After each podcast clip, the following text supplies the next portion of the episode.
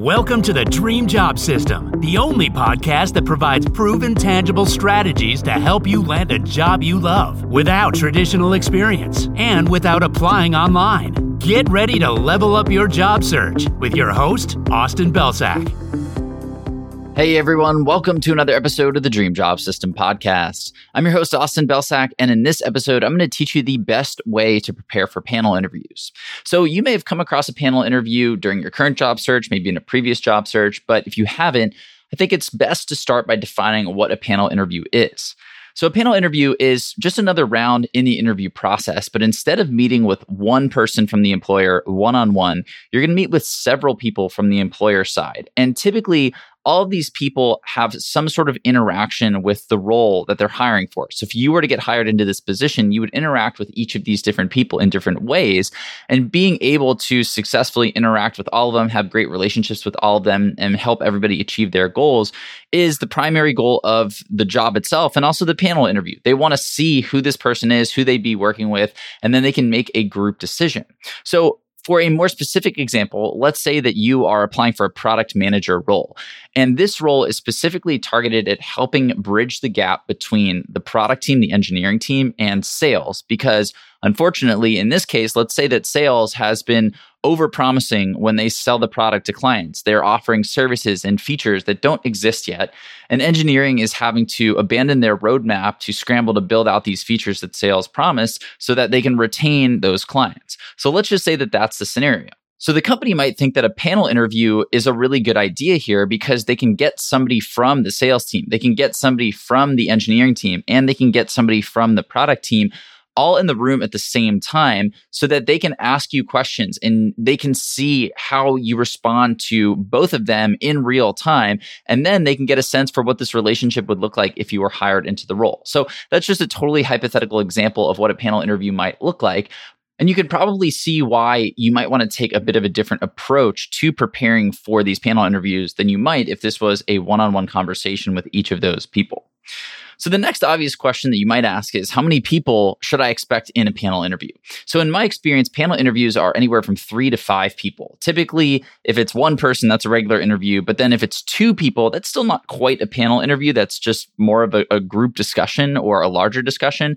But when we think of panel interviews, we're typically thinking of about three to five people on the employer side and then you. And there usually aren't more than five people, at least in the six, seven years that I've been doing this, plus the two, three years that I was job searching searching, I haven't come across a panel interview that had more than five people in it. Five tends to be the max, but I just want to set your expectations for what this might look like when you walk in the door.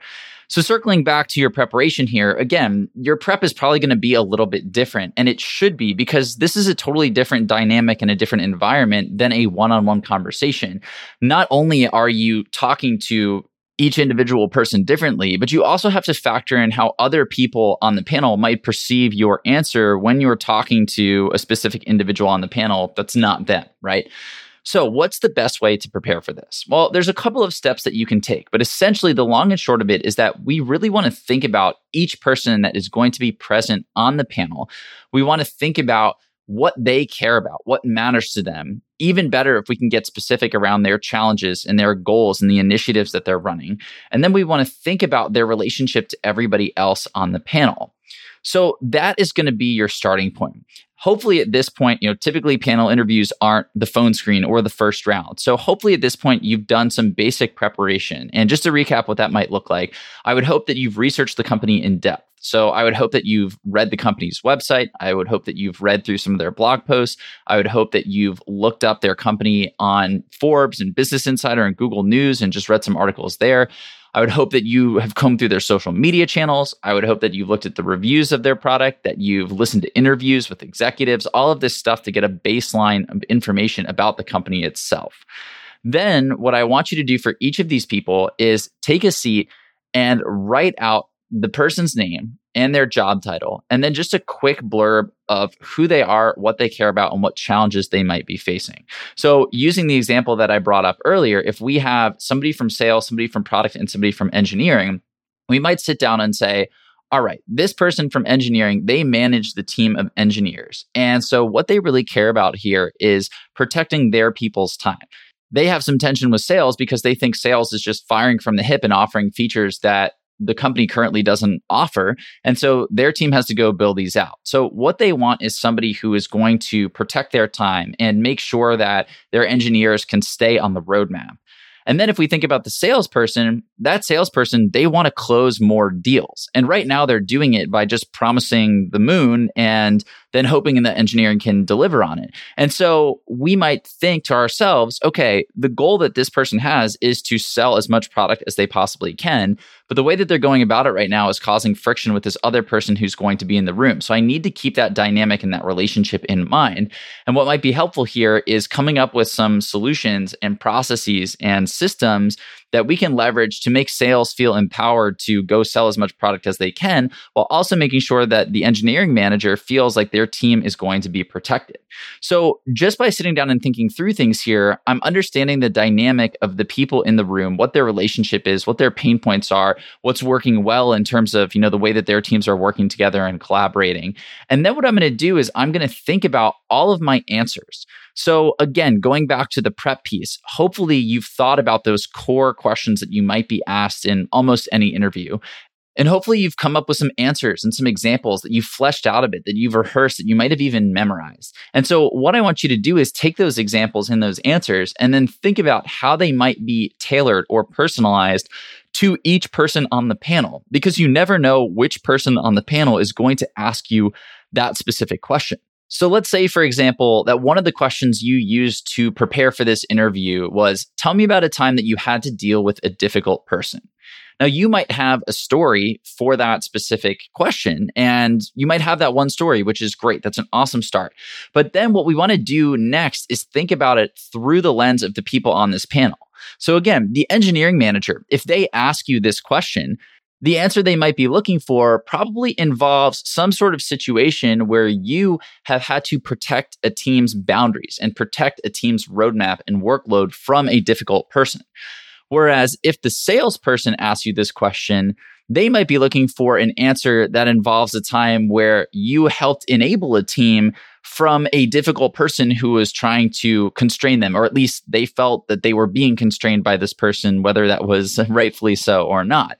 And so you can see, based on these two different people's perspectives and what they're experiencing, the answer that might be considered quote unquote correct is probably going to be different for both of them. But then you have this additional layer of making sure that the answer that you deliver doesn't rub the person who did not ask the question the wrong way. So again, if the engineering manager asks this question, you want to make sure that you give it an example and an answer that speaks directly to the pain points that they're facing while also not throwing the salesperson under the bus or ticking off the salesperson. So you just need to keep both of these dynamics in mind as you answer the question. And your answer is going to be slightly different based on the person that you're giving it to. And this is really the biggest thing that you need to focus on when preparing for panel interviews. A lot of people get worked up, they get anxious because there's more people in the room. You know, they think that this is a totally different strategy. And at the end of the day, all of the core base preparation that you've done is going to come in handy here. But the thing that's going to allow you to win is when you think about everybody in the room, what they care about, and how they interact with each other. So that shines through in your answers. It also shines through in the questions that you ask these people. So when it comes to that Q&A period at the end of the panel interview, it is so so important to have personalized tailored questions to each specific person on the panel. You should have enough time to ask everybody at least one question. And you want to make that question count because if you just show up and ask everybody what their favorite part about working at the company is, you're not really doing anything to differentiate yourself from anybody else. You're also not showing each person on the panel that you understand their needs, you understand what they're looking for, and you understand the information that they've given you. So instead, what I'd recommend that you do is come up with a personalized question for each individual on the panel. I recommend actually having two or three different ones prepared so that you can come up with one that's most relevant to the conversation that you had. And then once you do this a couple of times and you get comfortable, you could probably even spin some up as you go through this interview so that it's directly relevant to something that you just talked about a few minutes ago. But these are the two major areas where your preparation is going to go the extra mile, where you're going to help set yourself apart from everybody else. And if you do that, if you focus on these two areas, which are again, tailoring your answers to the specific person that is asking the question while also considering the dynamics and the relationships of everybody else in the room. And then coming up with those personalized questions for each and every person in the room. If you do those two things, I promise you, you are going to have a heck of a lot more success in panel interviews. They're not going to be as scary or intimidating, and you are going to convert more of them into job offers. So that's it for today. Thank you as always for listening. And if you found this episode valuable, I'd so appreciate it if you share it with just one other person who is coming up on a panel interview, who's worried about a panel interview, who's never experienced a panel interview, just so they have this information in their back pocket. I'm so grateful for you helping spread the word and for you tuning in. So, with that said, I will see you in the next episode of the podcast.